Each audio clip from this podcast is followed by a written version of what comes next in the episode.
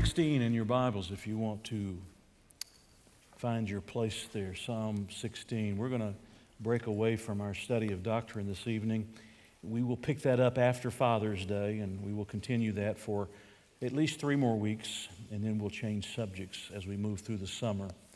Uh, but tonight we're going to do something a little bit different, and I invite you to find Psalm sixteen in your Bible.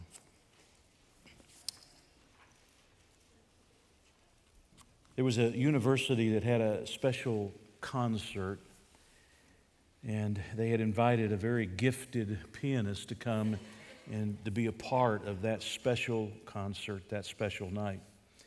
The piano teacher at the university was a man who was simply called by the students as Herman.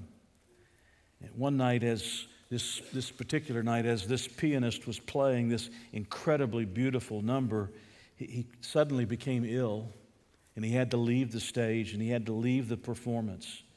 Herman, who was the teacher here, the piano teacher here at this university, uh, walked up from the audience and sat down at the piano and began playing the rest of that beautiful composition.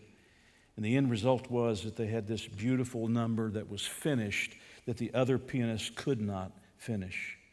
A little bit later that evening, they had a party, and all the kids got together. Some of them were interested to ask the teacher, who they called Herman. They asked him, you know, how did you play such a demanding piece, something that had, you know, so much in it that was going on, and do it so beautifully without any notice and without any rehearsal? How did you do it? Well, Herman, this particular teacher, replied, and I quote, "In nineteen thirty-nine, when I was a budding young concert pianist, I was arrested and placed in a Nazi concentration camp. Putting it mildly, the future looked bleak, but I knew that in order to keep the flicker of hope alive that I might someday play again, I needed to practice every day. I began by fingering a piece from my repertoire on my bare board bed late one night. The next night I added a second piece, and soon I was running through my entire repertoire. I did this every night," he said, "for five years. It so happens that the piece I played tonight at the concert hall was part of that repertoire. That constant practice is what kept my hope alive." And that's the phrase I want you to remember. Kept my hope alive. "Every day I renewed my hope that I would one day be able to play my music again on a real piano and in freedom." Sometimes living in the world, we need some assistance in keeping hope alive. There are times when we feel like we're in a concentration camp, and we're not even sure we're going to make it through the circumstances that we're dealing with and we're going through. But tonight, from Psalm chapter sixteen, I, I want to give you seven words that will help us to keep hope alive. I thought it would be appropriate tonight for us to have a, a message of encouragement to help us to keep hope alive. If you're discouraged tonight, uh, you're despondent, you're having trouble uh, pressing forward, you're wondering, am I ever going to get out of this prison that I feel like I'm in? Uh, am I ever going to come out into the sunshine again, or will I live in the shadows for the rest of my life? Tonight, I hope that what you will find in these seven words are things that God wants to help you to keep hope alive, knowing that He wants to bring you a deliverance to you. And I invite you to follow along with me as I read Uh, these eleven verses of Psalm sixteen. The psalmist, writing, David, says, "Preserve me, O God, for in you I put my trust. O my soul, you have said to the Lord, you are my Lord. My goodness is nothing apart from you. As for the saints who are on the earth, they are the excellent ones, in whom is all my delight. Their sorrows shall be multiplied who hasten after another God. Their drink offerings of blood I will not offer, nor take up their names on my lips. O Lord, you are the portion of my inheritance in my cup. You maintain my lot. The lines have fallen to me in pleasant places. Yes, I have a good inheritance. I will bless the Lord who has given me counsel. My heart also instructs me in the night seasons. I have set the Lord always before me. Because He is at my right hand, I shall not be moved. Therefore my heart is glad and my glory rejoices. My flesh also will rest in hope, for you will not leave my soul in Sheol, nor will you allow your Holy One to see corruption. You will show me the path of life. In your presence is fullness of joy. At your right hand are pleasures forevermore. I want us to think about this song for just a few minutes, and I want you to go back with me to the inscription that's found right before the psalm is given. It's called a Miktam of David. There are five other psalms that are called by this same designation, a Miktam of David, Psalm fifty-six to sixty. So there's six psalms altogether that are given this, uh, this inscription that goes right before the psalm. Something that you might want to know is that we don't know exactly what the word Miktam means. There's been different ideas about the understanding of the word. It may simply be a musical uh, designation that we're not familiar with today, much like the term Selah or some of the other terms that you find as you read through the Psalms. But I think it's interesting that this word, according to Martin Luther, who followed a medieval scholar, said that this word has a very close second word to it that means gold. And Martin Luther used to say about this particular psalm, Psalm sixteen, that this is a golden psalm, or this is a golden jewel. In looking up some of the things about Miktam and learning some things, I discovered in the archaeological uh, studies of this particular word that the Hebrew term possibly refers to a written testimony of the petitioner that's placed on display in the temple. In other words, they would take a tablet of stone, they would uh, they would chisel into that stone the message that they wanted communicated, and then that would be put as a constant testimony so that everybody that passed it would stop and they would read it. And this particular testimony comes from David, a testimony about the work of God in his life and about how the Lord encouraged him in his life. And it may be that that's the meaning of the word Miktam. What you should note specifically is how many times you find the personal pronouns. You say, why do you tell us every time we go to a passage about this, that, or the other? Because I'm trying to help you learn how to study. I want you to learn how to, you, you realize the Bible never says read your Bible. It never says read your Bible. It never says read your Bible. It says study your Bible. And if you're going to study it, you've got to learn some ways to go about studying your Bible. But if you'll notice how many times he uses the personal pronouns, this is an extremely personal psalm that may well have been inscribed on a tablet of stone as a testimony of David and put inside the temple, somewhere inside the temple, so that when people were coming to the tabernacle, ultimately to the temple, they would have to pass by it and they would read this testimony of David, this witness of David about God's work in his life and God's encouragement uh, to his life. And can you imagine how personal it is? He says in the very first verse, preserve me, O God, for in you I put my trust. And you ought to just read through. I can't show it to you because you can't see it, but I colored them in blue, and there's dozens of those personal pronouns. That's important. When you think back about some of the psalms that are written, I can think of one particular psalm that especially stands out as a personal psalm of David, and that's Psalm twenty-three. You remember how personal that psalm is? The Lord is my shepherd. And it goes on through the remainder of that psalm, one personal pronoun after another, talking about this relationship that he has with God, this wonderful communion that he has with God, and how God watches over him and how God protects him. That's what he's doing in Psalm sixteen. I have this beautiful relationship with God. I want you to understand the depth of that relationship.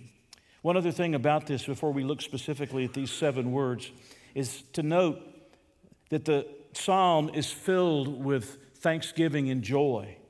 In verse three, you see the word delight. In verse six, you see the word pleasant, where he says pleasant places. Uh, in verse nine, he uses the word glad and rejoices. And then when you get down to verse eleven, he talks about pleasures. As a matter of fact, the final two lines of Psalm sixteen, if you have known Richard Sexton and you have been around Richard Sexton for any length of time, you have heard him quote that last phrase. I have heard him quoted dozens of times. In your presence is fullness of joy. At your right hand are pleasures forevermore. Amen, Brother Richard? He's quoted it over and over. This is a psalm that's very personal. This is a witness or a testimony that may well have been inscribed on a stone that's set inside the tabernacle and set inside the temple so that everybody saw it and everybody witnessed the relationship that David had with God and saw the joy that God brought to him out of the relationship that he had with him. Now, in these eleven verses, there are seven words. Actually, these are words that are referred to. The, sometimes the words themselves are not there themselves, but they're referred to.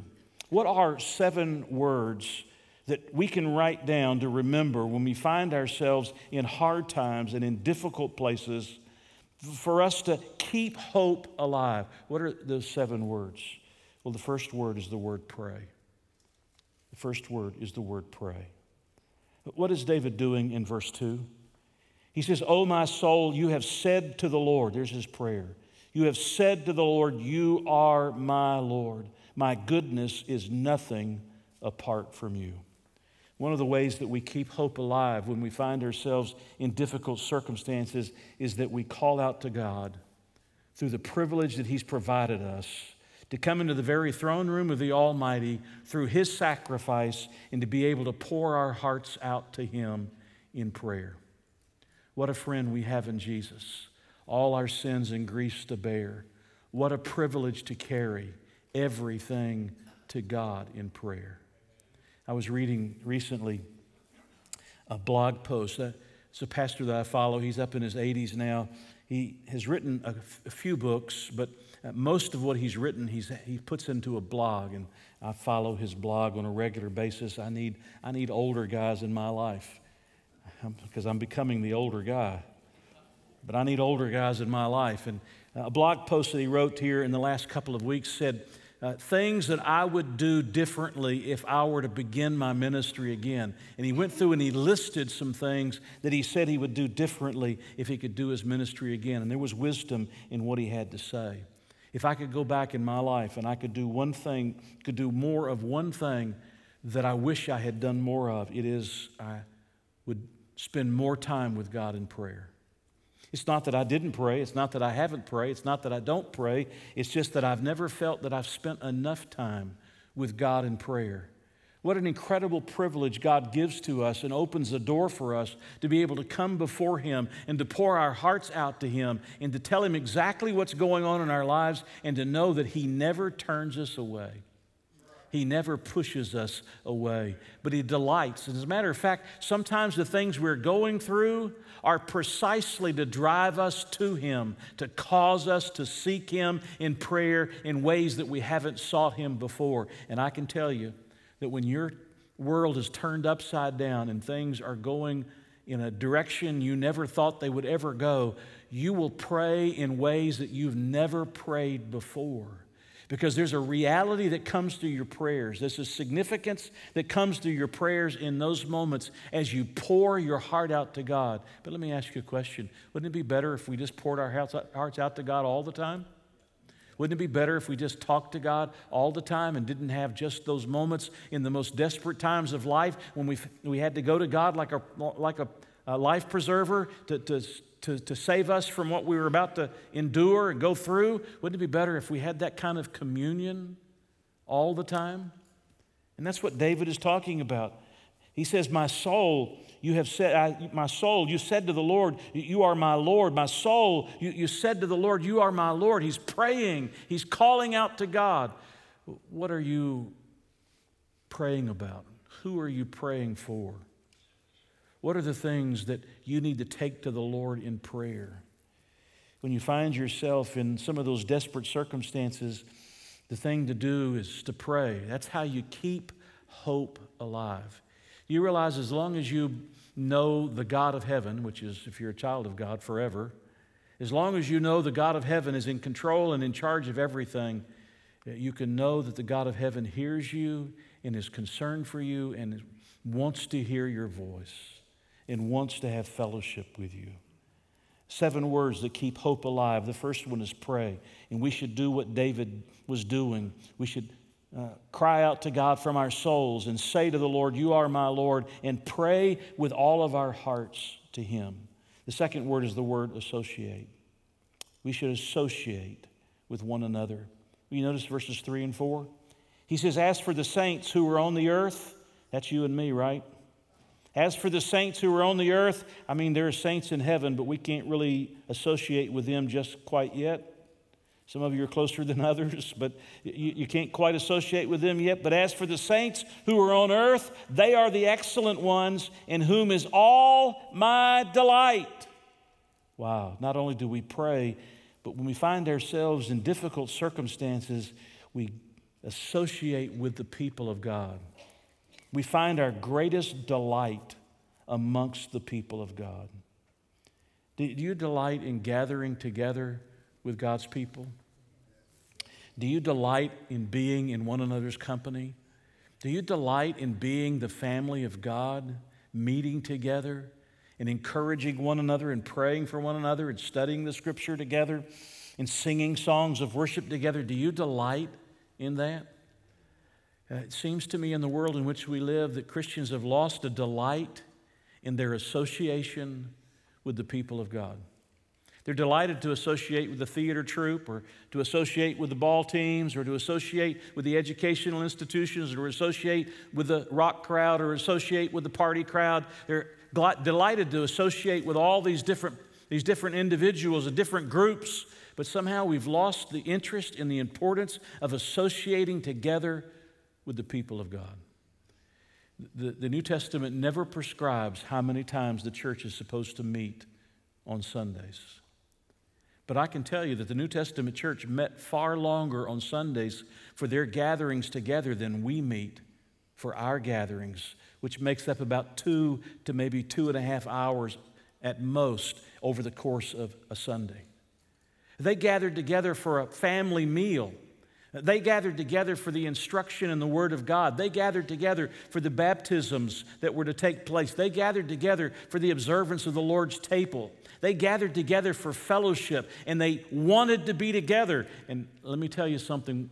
If America keeps moving in the direction she is moving, there will be a day when Christians will long to be together with the people of God because they're going to be the ones hunted by the enemies of God. And they're going to recognize the importance of the association that we have with each other.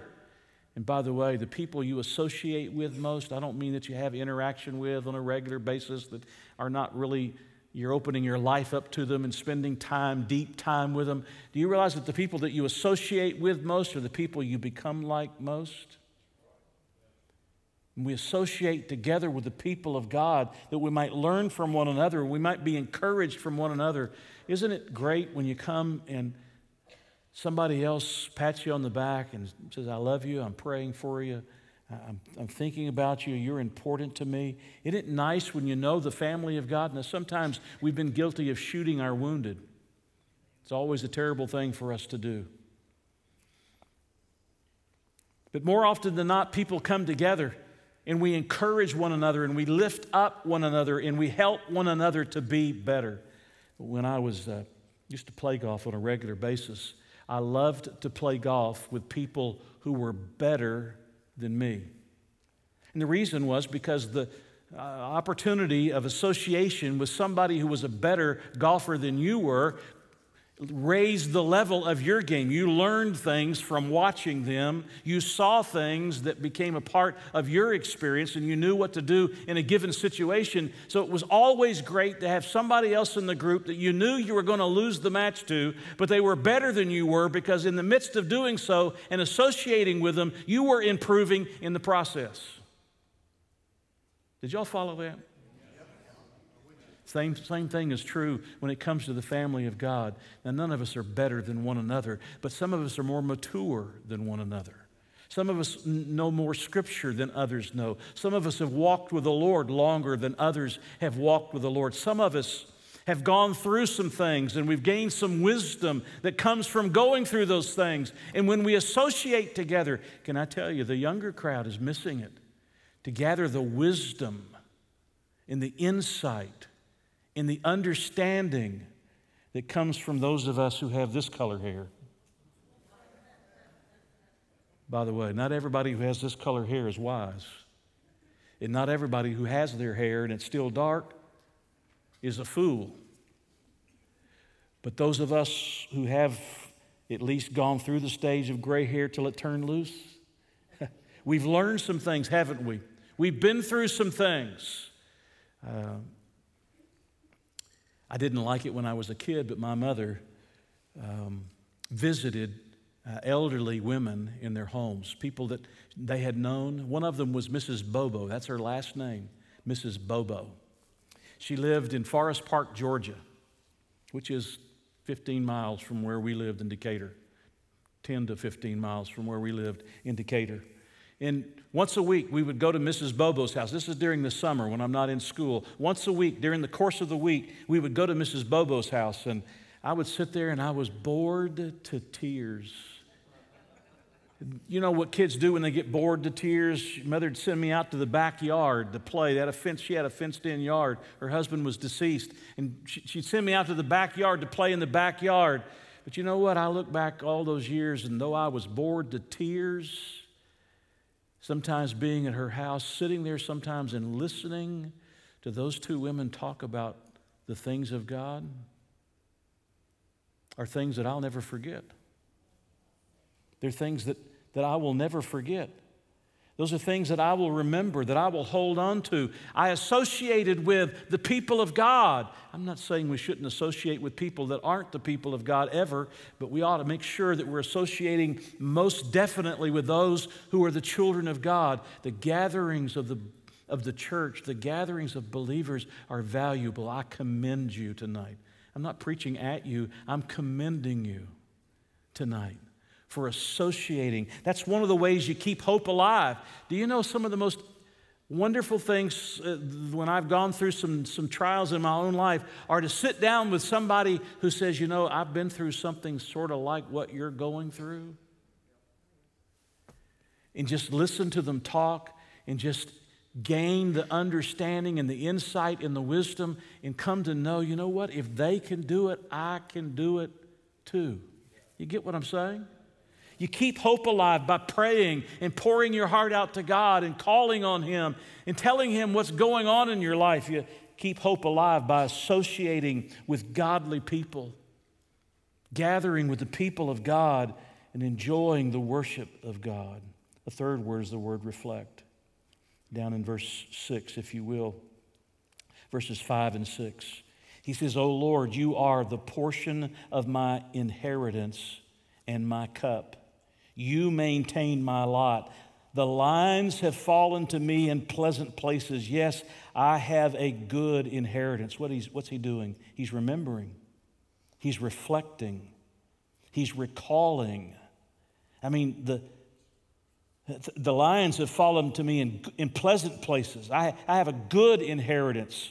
I, I have this portion of inheritance that's been given to me. My cup. I mean, Lord, you have provided these things for me. And when we find ourselves surrounded by struggles and difficulties, one of the ways that we keep hope alive is by reflecting. We stop and we count our blessings. We name them one by one, and it will surprise us what the Lord has done. Are you as forgetful as, as I am? Um, I don't mean because you're struggling with your memory. Are you as forgetful as I am? It is so easy for me to forget the multiplied blessings that God has poured out again and again and again and again and again.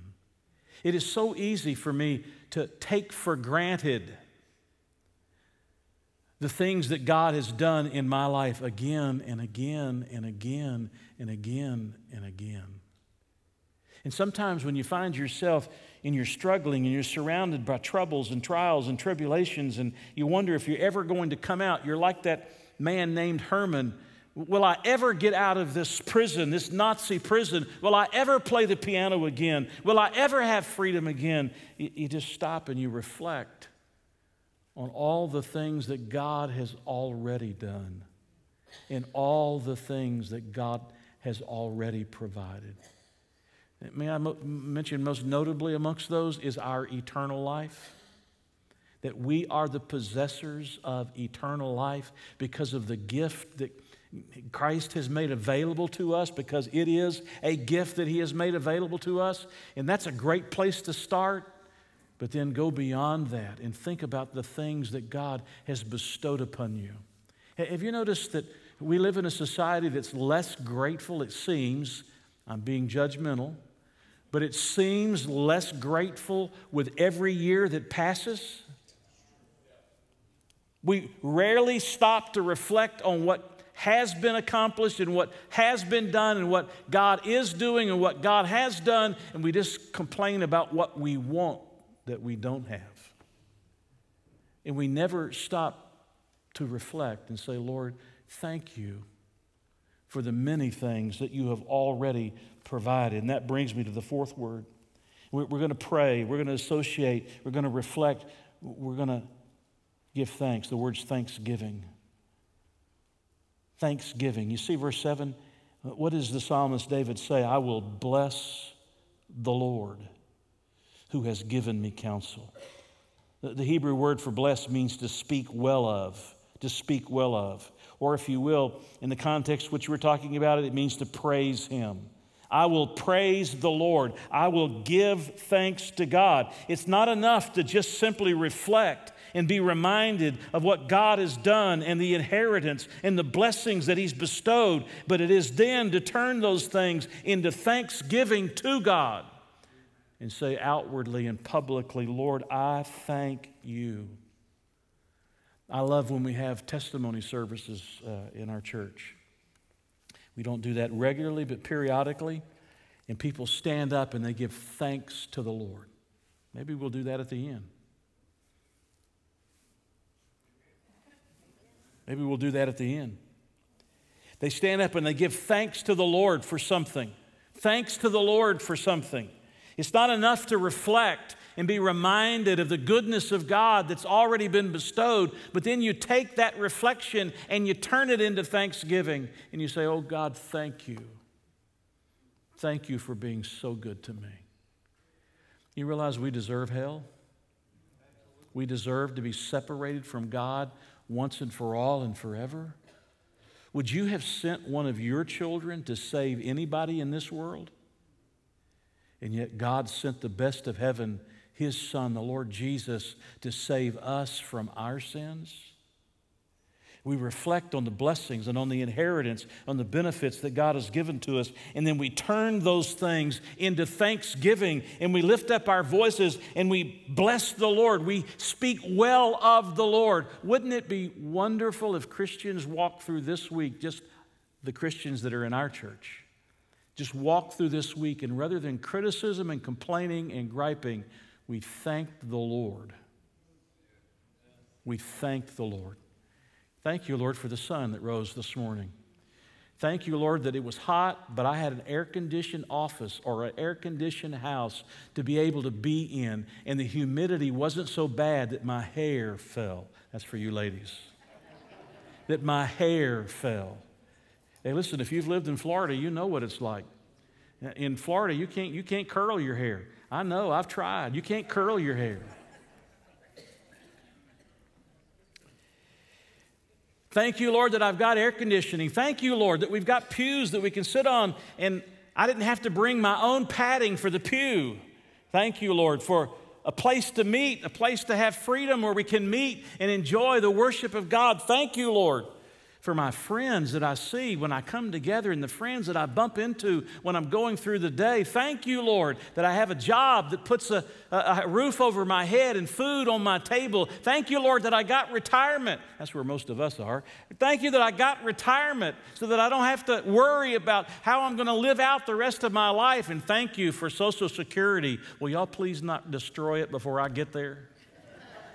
Thank you, Lord, for Social Security that I've been paying into all of my life and now I'm collecting from. And by the way, thank you, Lord, for Medicare, because my insurance dropped in price in a huge way.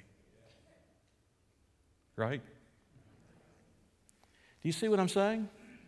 Thank you, Lord, that I can see through my eyes and I can smell with my nose and I can hear with my ears and I can walk on my feet. Even if my feet tingle and my feet are numb, I can walk on my feet. Thank you, Lord, that I've got a car to get to church to and I don't have to, I don't have to, what do you do when you bring horses together? What do you, what do you call it? Uh, rustle up the horses. I don't have to rustle up the horses. I don't have to rustle up the horses and hitch them to a wagon and ride on something that has no, it has no shock absorbers in them. It takes away all the bumps on the road. Thank you, Lord. Right?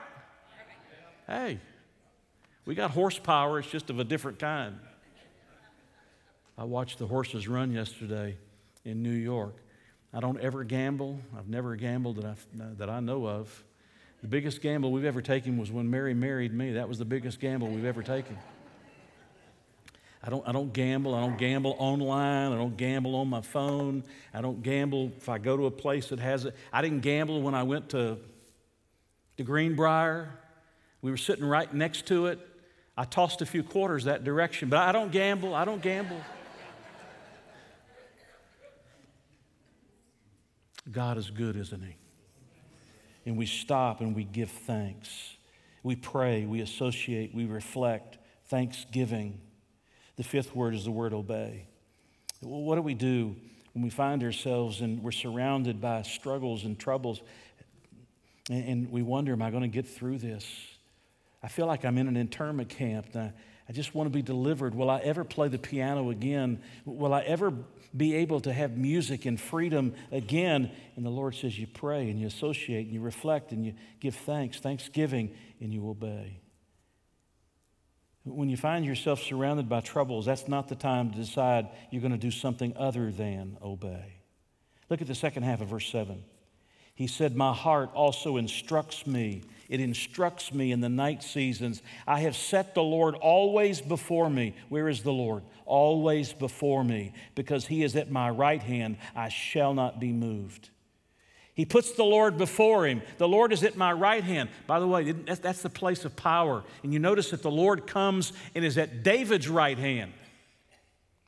Usually when we think of going to someone's right hand, we think of the Son going to the Father's right hand. That's a place of authority. That's a place of power. But here the Lord comes to David's right hand. And he says, I'm giving you power. Even in the midst of your, tr- of your troubles and your struggles, I'm giving you power. And you find yourself in the midst of circumstances, that's the time to do what you know you're supposed to do, whether you feel it or you don't feel it. Whether it seems easy or it seems hard. Whether you want to or you don't want to. You just do what God tells you to do and you obey the Lord because you know that obeying the Lord is the best way to experience the continued blessings of God. God blesses obedience. He doesn't say anything about how you have to feel about it. God blesses obedience. When our children were growing up, when my children did what I asked them to do, whether they wanted to do it or not, they made me happy. And when they made me happy, you know what I wanted to do? I wanted to do something for them. I wanted to do more. I was more favorable in their direction. Y'all, y'all hear?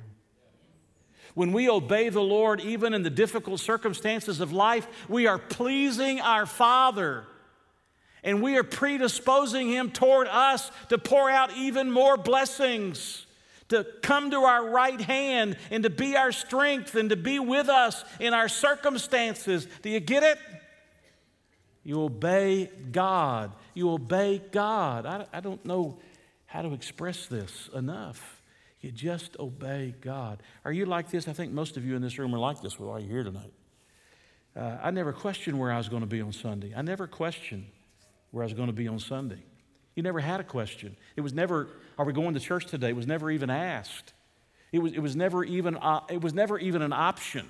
It didn't matter whether there was golf on that afternoon or that morning, or whether it was a baseball game, or whether it was something else we thought we might like to do. We, we, we missed when we were sick, and we missed when we were on vacation. Every other time, we were there all the time.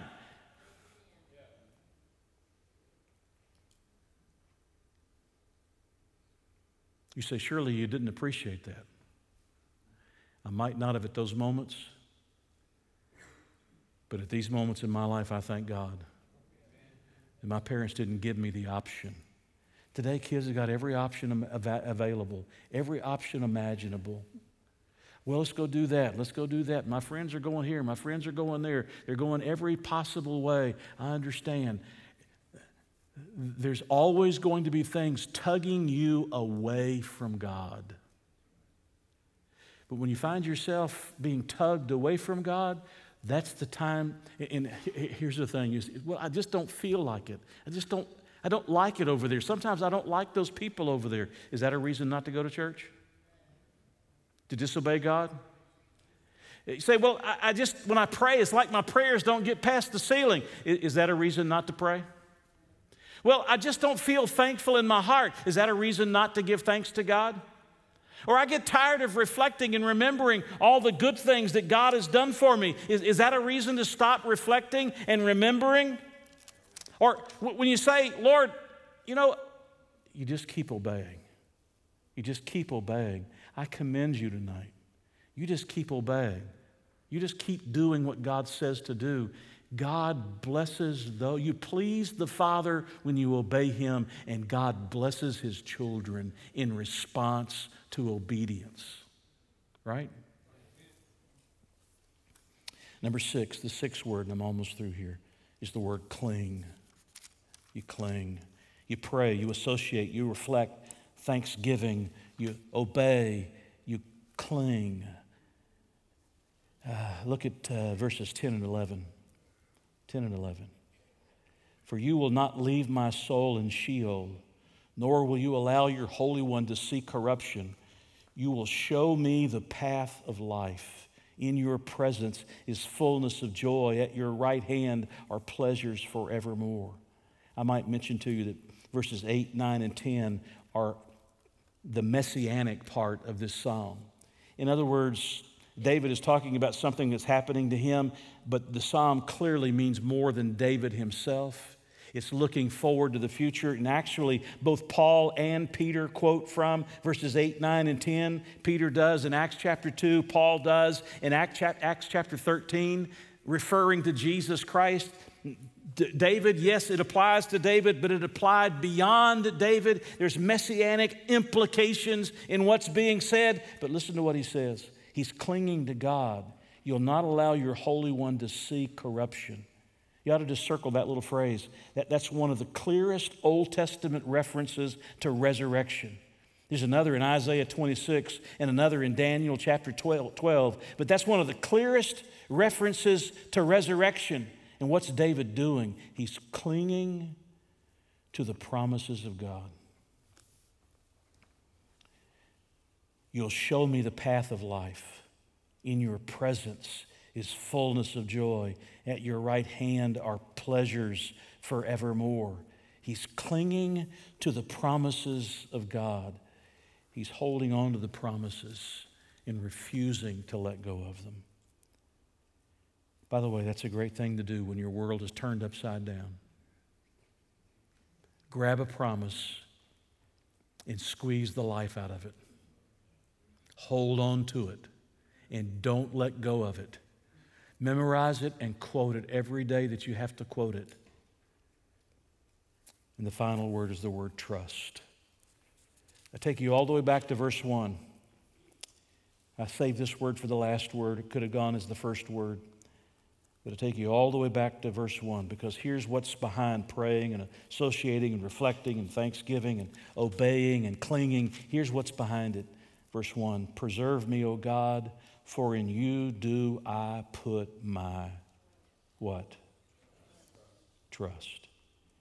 If we trusted Jesus for eternal life, don't you think we should trust Him every day of our lives? If we trusted the Lord to save us from our sins, don't you think we should trust Him every day for the things in life that we need? Uh, grant, granted, that's a, that's a growing process. That's a learning process. That's a maturing process. And God puts you through things, and you learn to trust Him in the midst of those things. People say, well, if I'm going through troubles, and this is what God's going to do to me, I'm going to walk away from Him. That's the most foolish thing you could ever possibly say. When you're going through troubles, that's when you trust Him more than you've ever trusted Him. Even when you don't understand what it is that's happening or why it's happening, you say, Lord, I trust you, period. Nothing will keep me from trusting you. I may not understand it. I may have to, I may have to pray with the centurion, Lord, I believe, help thou my unbelief, but I will not stop trusting God. I will not abandon my faith in the darkest of the night. You know why? Because it's not always going to be a dark night. And the day is going to come again. And you're going to regret having not trusted Him through the night, because now you got to go through another test to learn again that you ought to trust Him in the night. When I go through troubles is when I go through stuff. Preachers never go through much stuff. We don't really have very many things that are troubling or problemsome to us. We sort of walk on water most days. Actually, we float on clouds every other day. We only work Sundays and Wednesdays.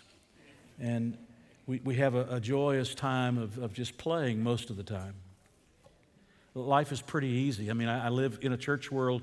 I don't have to deal with as much of the business world as you have to deal with the business world. Most of everybody I'm around are Christians. Most of the time, that's why I have to really work hard at reaching non-believers, because there's not that many non-believers around me. I have to work hard at finding them to be able to reach. So my life is pretty simple. I don't have to do much.